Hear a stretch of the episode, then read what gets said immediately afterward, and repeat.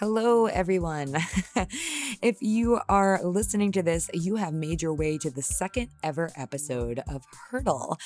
If you're new here, let me introduce myself. My name is Emily Abadi, baseball card stats. I am a writer and editor living in New York City. I am a fitness fanatic, a certified trainer, a run coach, a spin coach. The list goes on. Uh, if you want to know a little bit more about me up front, feel free to head over on to my social channels at Emily Abate, A B B A T E. And now a little bit about Hurdle. Hurdle is a bi-weekly podcast that features people who got through a tough time, a hurdle of sorts, by integrating wellness into their routines. In this modern world we live in, filled with so much anxiety and pressure and obscene amounts of competition, wellness in all of its forms is an outlet. Some of the biggest, baddest, most inspirational humans and top C E Os got to where they are today because they found themselves with the help of things like yoga, running, juicing, a new approach to eating, meditation, crystals, the list goes on. Hurdle brings you their stories, the lessons they learned, and hopefully gives you the push you need to live a healthier, happier, more motivated life.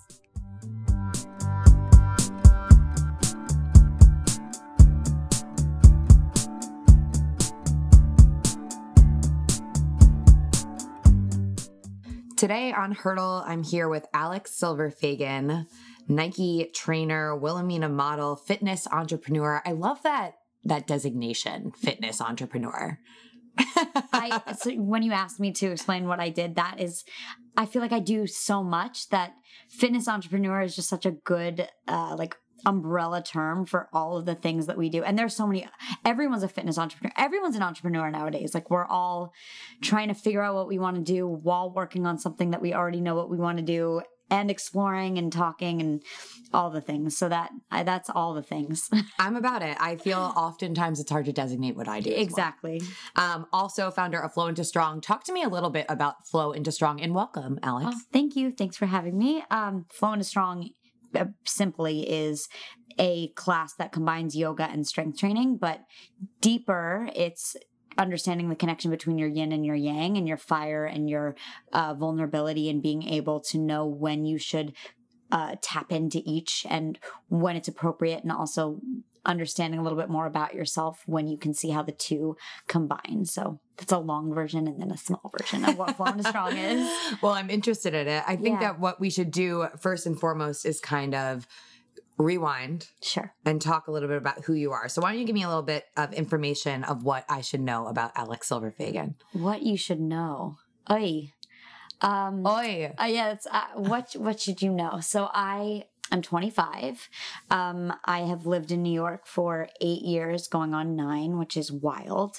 Um, I'm I grew up in New Jersey, so not far from the city, and I've always felt like I was going to be here. I went to college here, and I guess what you should know is that I work in fitness. My whole life is fitness, but my whole life was not fitness beforehand. I... didn't really know what I wanted to do. When I was growing up, I was running around all over the place. I wasn't an athlete, though. I I I'm not sport-based at all, um, which is pretty funny. Um, but I loved running around. I loved moving. And I loved connecting with people. And I also loved being in front of people. So I was obviously big in theater, which most, um, I think, people in our, our industry are because they like being in front of people. They like telling a story in a different way. So I was in the drama club, president of the drama club. And then when I went to school, I started studying acting and psychology because I've always been fascinated with the human psyche and understanding why we do certain things. Um, and from then on, I moved into kind of a, a rough phase of nightlife in New York and all of that. And then that actually led into fitness. Fitness was almost like my... Um, my savior. And you said you went into nightlife. Yes. So I, what were you doing? So I started um, my junior year of college working at a club and bar in the Lower East Side called two oh five Club. It's underneath a whiskey bar called Rochelle's. Great place. I've been. Yeah. Love all of them. I Throwback. love them. Yeah. It's a, it's a great place. I definitely have nothing against working in nightlife. It just wasn't for me. It's a really hard lifestyle. Um, I was working ten p.m. to six a.m. and then have to do it all over again at the same time, studying and being a, a trying to be a, a kid and also trying to be healthy. Um, and I, when you're thrown into this city as an eighteen year old and going out is not just going to a frat party, it's going to a club and then trying to get into the V I P section and trying to cut lines and, um, cut lines at the door, but also other, other lines. But, um, as I said that, I was like, that actually makes sense. Um, you're just, you're thrown into a world where you think you should be doing certain things just to live up to this standard. And I was in that for a very long time, which is how I met the people that then became my coworkers and bosses at two oh five Club and Rochelle's, and nothing against them if they ever listen to this. Like, I love all of them. It just wasn't for me. Okay. So when did you get to the point where you uh, were working there and you knew you needed out? I got incredibly skinny. I was down to like ninety pounds. And I remember going to Florida to see my grandma, which she lives there. I'm not from Florida, but that's where home is now. Um, I went down to see my grandma and she threatened to send me to a hospital if I didn't do something. And so I went online and I found bodybuilding dot com, and very strange how I, I guess I just found like how to get strong, or that's what I looked up, um, or researched. So I, it's interesting that you immediately went to how to get strong, yeah, and not like, how do I get healthy? Yeah. Or how do I like gain? Cause you didn't, well, probably I didn't want to gain weight. It. I didn't want to gain weight, exactly. And I didn't want to start eating because that was what I was scared of. Right. I just knew that I needed to get strong and get better. Um, But I never thought of healthy, like, because I didn't think that I was unhealthy. Mm-hmm. I just knew that I was weak. Like I was, I was doing something wrong. Well, when you're um, in it. Yeah, exactly. So I found a basic how to lift weights for dummy type of tr- uh, trainer or program on bodybuilding dot com. And I started going to the gym while I was still working at the club. And mm-hmm. I started noticing that ten a.m. to six p.m. hours and then waking up, trying to go to the gym and then having to go back to the club to do it all over again wasn't lining up. And I just, I didn't feel good. And I, at this was when Instagram started to kind of pick up, um, not the way that it is now, but it was just, I thought at first it was like a, an editing app for photos, but then I realized it was actually a feed, and I started searching things and I found hashtag Fitspo, which most of that was bikini competitors and bodybuilding. And so now all of a sudden my mindset of healthy and fitness was bikini competitions and bodybuilding. So I decided. How do you go from zero to I want to do a bikini body competition? That's, that's my personality. And that's my biggest problem. I am, I'm all or nothing. And it's why finding balance is so difficult for me. And it is for a lot of people. I'm really good with being at the club and going crazy, or weighing my food and, um, going to the gym twice a day. I'm now finally in a place that feels balanced. I'm not one hundred percent there yet, um, but I, I live in extremes, and that's been the hardest part. So that's why I went from zero to one hundred, because there was no other way to do it. And so I quit the club on New Year's Eve. I think it was... Before or after the New Year's Eve party situation? It was, I worked New Year's Eve. I worked New Year's Eve. Um, and it was twenty thirteen. Like it be, just became twenty thirteen. No, it just became twenty fourteen. Sorry. Okay. All over the place. Um, and I, I, that was my last night, my last shift. And the next day I started researching bikini competitions. It's a three month prep, um, twelve weeks. I, and if you don't know what prepping for a bikini competition is, it's essentially, um, you cut your calories. So you end up weighing and measuring all of your food. You use a tracking app on your phone to make sure that you're eating the specific macros. So specific number of protein, specific number of carbs, specific, specific number of fat, um, very low in my case, because I had to cut a lot of body fat. And then you're also going to the gym in the morning for fasted cardio. And then you're going back to lift in the afternoon. Um, and it's all for aesthetics. It's not functional movement. It's just, let's make your butt look big, or let's like get your shoulders to be round. And I thought I was being healthy. I really did. And those three months were miserable. I, the only people that I was talking to was my family and my roommate, because I wasn't going out and I wasn't socializing. I, you don't drink, obviously, which isn't the, it wasn't the worst thing, but you literally just have no social life. Um, and the only energy that I was putting out was at the gym, and I was just a zombie. I was miserable.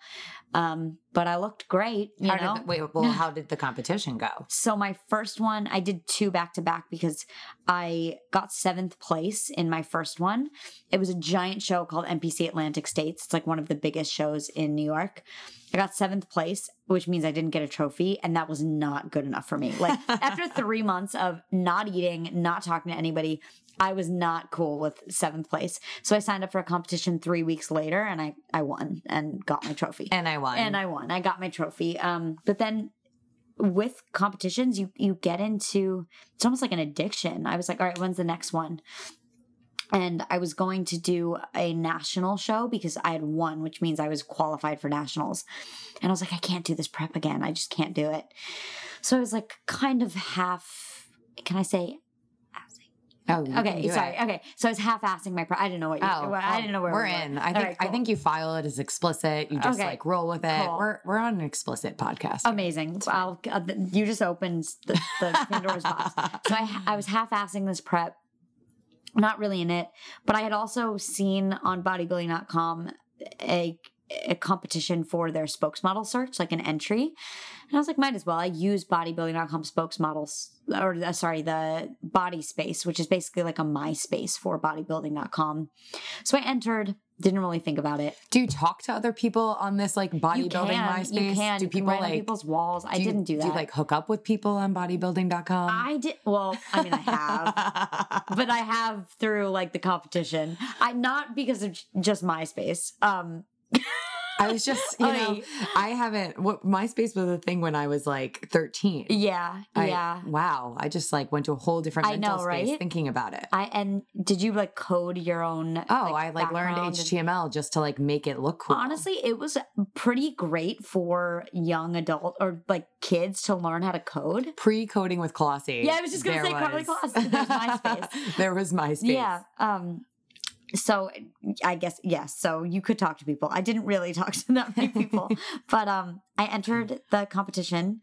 I got into the first round, which was top forty. Um, and then you had to enter like, uh, more information. You had to show, show like photos of your current body because you would then be competing if you got to the next round. And I ended up making it to the next round. And then I made it to the ultimate next round, which was top ten. And what's funny is the top ten or top five girls, top five guys was announced the day of my f- grandfather's funeral, which was December twenty-ninth. He passed on the twenty-seventh. And ever since he passed, my entire career has just like taken off. So I, I don't, I'm, I'm pretty spiritual. I don't know if a lot of people are, but I do think that my grandpa is a part of the reason why I've done well in such a short amount of time. But so December twenty-ninth, it was announced, which meant I had like a month and a little over a month to prepare to go to L A to compete February third for the winning title of spokesmodel, like of that year, um, twenty fifteen. And I went to L A, um, I didn't win. I got third place, but they sign everybody. So all of a sudden I was a bodybuilding dot com athlete. I went from a girl studying marketing and business and fashion to working in nightlife to all of a sudden studying to be a personal trainer, entering competitions for fitness and uh, training to teach group fitness, which was wild. Um, yeah, that's, I guess that brings you a little closer to now. Um, I stopped doing bikini competitions after that show, but. So after you, uh, got this gig with bodybuilding dot com, what happened for you with them? What were you doing with them? What? So as an athlete, you get a lot of supplements, you get a lot of products. Um, but it gives you a platform of, I'm not with them anymore. So let me just start with that. I working with them was great because I got to go to expos and I I got to meet a lot of people. And it also introduced me to a company called Cellucor, which is a supplement company. And they were the first company to sign me, which means I now had a salary. And I was on top of personal training and teaching classes. I was making money for just being me, which was pretty cool. A weird concept, but very cool. um, and then after them, I... I now work with a company called Performix, which I think actually, I know one hundred percent lines up with more of my beliefs than Cellucor or bodybuilding ever did, which is Performix, like performance, Performix, performance. They care about how you move, why you move, and moving well. And um, all of this just, it kind of put my name out there. So I was then teaching at City Row, and on my birthday, a lot of things happened on like pivotal days. March twenty-third of twenty fifteen, a month and a little bit after coming back from L A, the global head of fitness for Nike ended up in my class and then invited me to audition for Nike. So it's like, like I was saying, I literally just got wrapped up in this. Like one, it was not, I never like reached, the only thing that I reached for was entering myself into a competition. And from there, I've worked hard at what was in front of me. And I've been really fortunate that the next thing just kind of walked around the corner. And you felt for sure, without a doubt, that stopping competing was the right thing for you. Absolutely. Um, I, like I said, I have a, I have trouble with all or nothing. And I have, I'm, I also have trouble with competitions in general, like being compared to other people is tough. And it's why as a model, I really don't enjoy castings or um, being put up to be judged.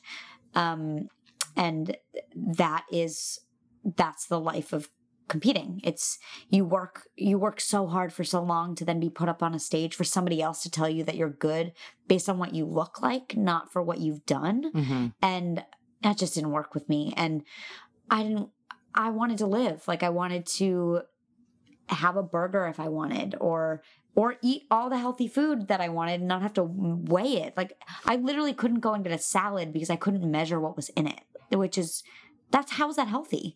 So I've not. I love salads that are just like beyond full. Yeah. Just on the all record. Of, all of them. Like just fill it to the brim. Fill and then it when to they, the brim. Like if they, if at Sweetgreen there's like extra in that bowl, give me another little bowl. I'm the same way with smoothies. Like if they do too much, give me a, give me a little cup. Let me drink the extra. Let me drink it. Yeah. But with comp- competitions, you can't do that. You can't drink the extra. You can't have the extra healthy smoothie. That's not okay. Wait, what do you put in the smoothie though? What, are, what do you, I put in my yeah, smoothie? Yeah, talk to me about what you Ooh, put in the smoothie. Okay. So I'm, I stick to like a staple three breakfast. It's like either eggs, yogurt, or a smoothie. So good thing that you asked. Smoothie, always a good protein powder. Obviously Performix because that's who I'm with. Good protein powder. All the greens, either kale or spinach, or even like a greens powder, um, berries, frozen banana. I add maca powder because it kind of tastes like caramel if mm-hmm. you've ever had it. Um, I put collagen protein also because I want like that goodness. Um, almond milk, cauliflower, frozen cauliflower, bulks it up. I don't know if you've ever done that. And then blend it and top it with Purely Elizabeth granola and some almond butter, and you're good to go. Is it, so are you saying this is a smoothie bowl? Oh yeah, sorry. Okay. See, like you, bowl. I knew when you got to the, I'm putting granola on top and almond butter yeah. on top, that we were no longer in just smoothie territory. No, no, no. I don't drink things with a straw. It's got to be a, everything, bowl, bowls for life. I eat everything out of a bowl. That's okay. Dinner, dinner out of a bowl, eggs out of a bowl, because you can fine. just fill it. It's, and then, you know what? Let's just spoon everything. Just get everything out of there. Eat life with a spoon. Yeah. I'm into it. Okay. So why don't you go ahead and tell me a little bit of what a normal day is like for you? All right. Well, um, a normal day. Uh, so every day is different, but I'll give you kind of an example of what uh, the most consistent schedule would be.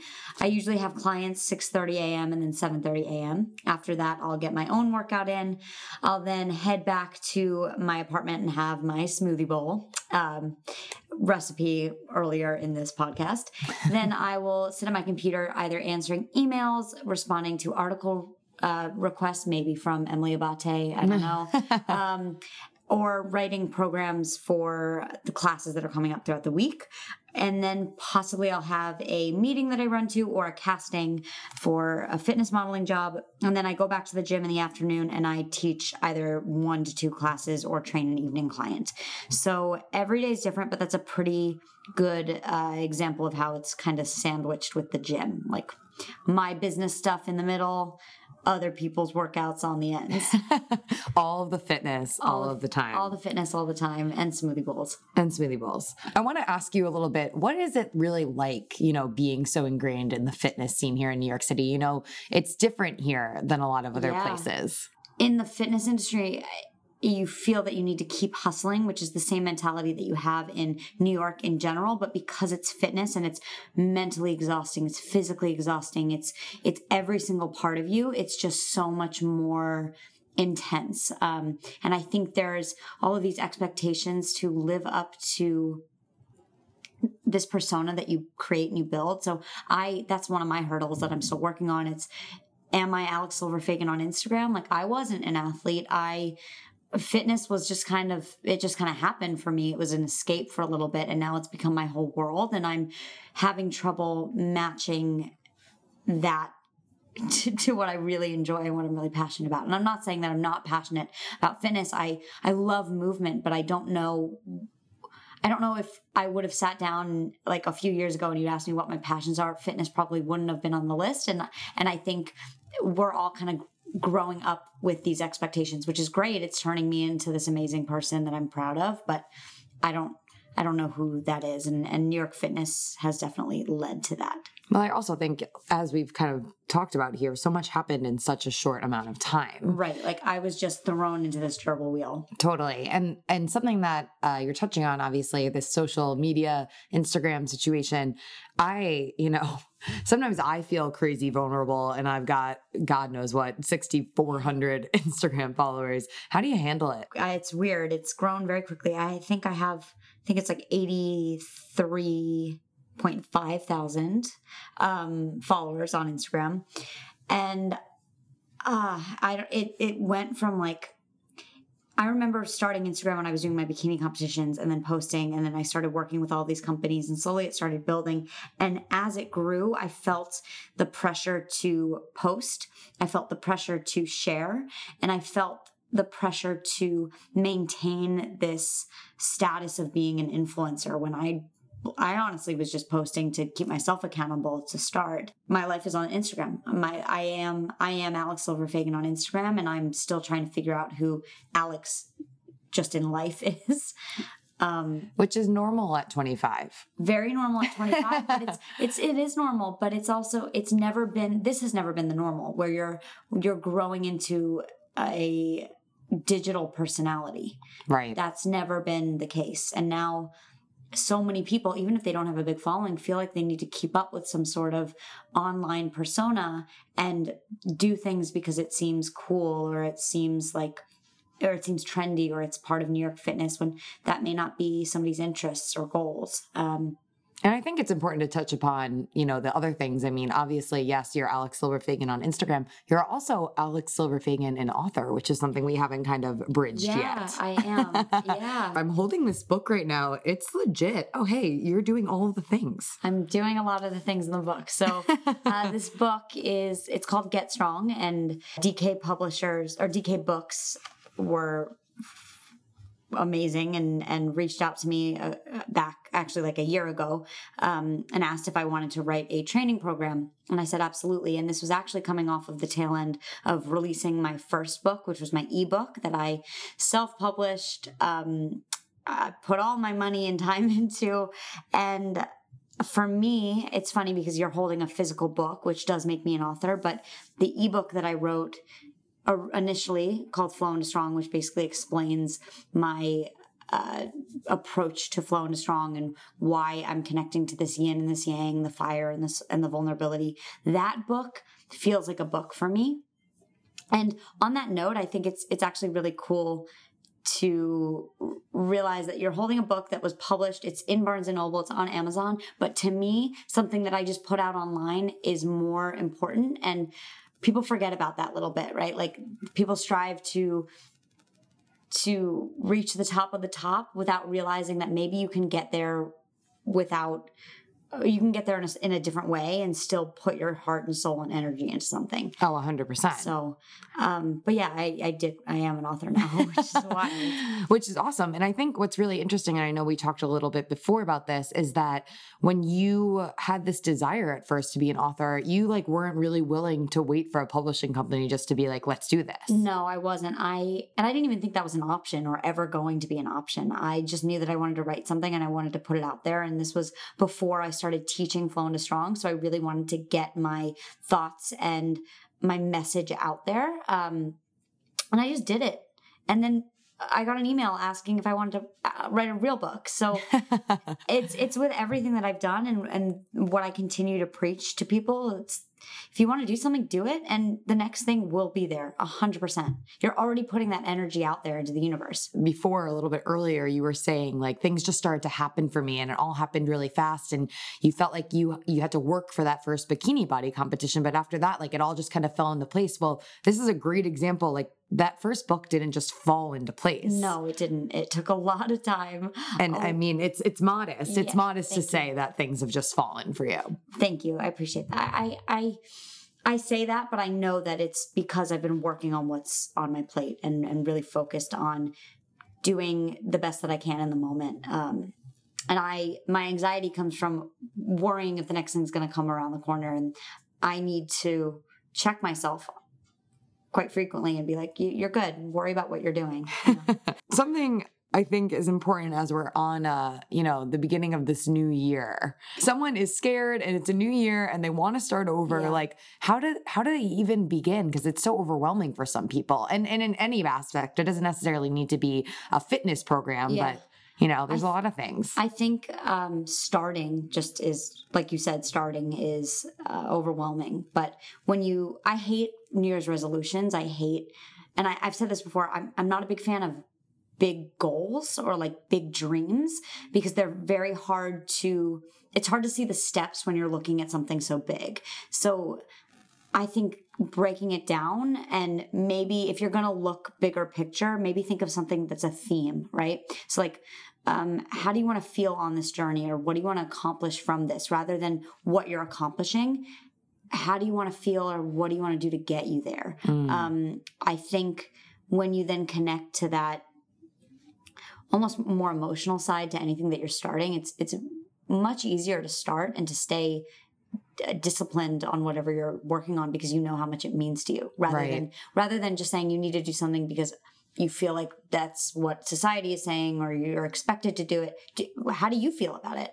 Um, that's what I would say. I mean, yeah. I mean, when I apply this to my own experience, I think about when I wanted to lose weight and I just knew I wanted to be happier than I was when I started. Yep. And so it wasn't like when I sat down, uh, you know, the day after I kind of had this come to Jesus moment, it wasn't like I sat down and I was like, you are going to lose seventy pounds. You're going to start running profusely. You're yeah. going to one day run, God knows, all the marathons. Like that wasn't something that was even in my head. What was in my head was I need to make myself happier. Right. And I think what you're saying about making these smaller, more actionable goals is super, super important mm-hmm. to be able to make progress and then be able to check things off along the way. Yep, for sure. Okay. So then what advice do you have for those resolutioners who really are like, okay, I need to drop some weight. I need to get healthy. I need to get strong. Yeah. What are, what are you telling them? Um, well, I would tell them to have a plan, like have it, have an actual plan because it's, and I'm not going back to, I'm not going back on my word and saying like have this giant goal, but you need to have a plan, like step-by-step plan. And I also think that you need to, You need to be able to give yourself a break, like take take a break in that plan, evaluate how you're feeling, how it's going, and if you need to make changes. Um, and that's a, for a specific plan or even just a day-by-day kind of routine. How tough is it? I feel like all the time, if you're going to like a big box gym and you go in there and you just see people like dawdling around, yeah, they're just wasting their time. Yeah. You, I mean, and I was wasting my time for a little bit. Like I, I mean, when I spent so much time on writing this book, I, the last thing, honestly, the last thing I wanted to do was go into the gym and do my own workout. So I ended up just taking a bunch of classes. I was running around. I wasn't focused and I didn't feel strong anymore. I wasn't, I wasn't hitting any goal because I wasn't, I wasn't, on, I wasn't on a program and I've now been on an actual program again. And I see the changes and I see the progress and it doesn't need to be a lifting program. It can just be, uh, your goal is to be better with gymnastics and you start, you, you just need to be, you need to have a focus and that's with anything in life. You need to have a focus. You need to look at what you're doing right now and if it's going to benefit you or not. What do you think is something that you are doing right now that's really benefiting you? I am journaling a lot. Yeah. This year and these past few months have been more introspective than they've ever been.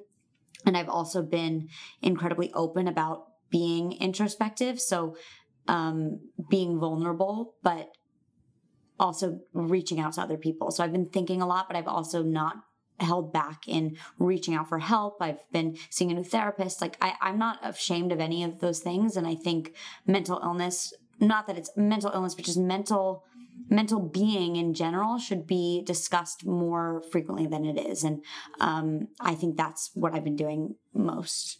That's been best. Those are great things.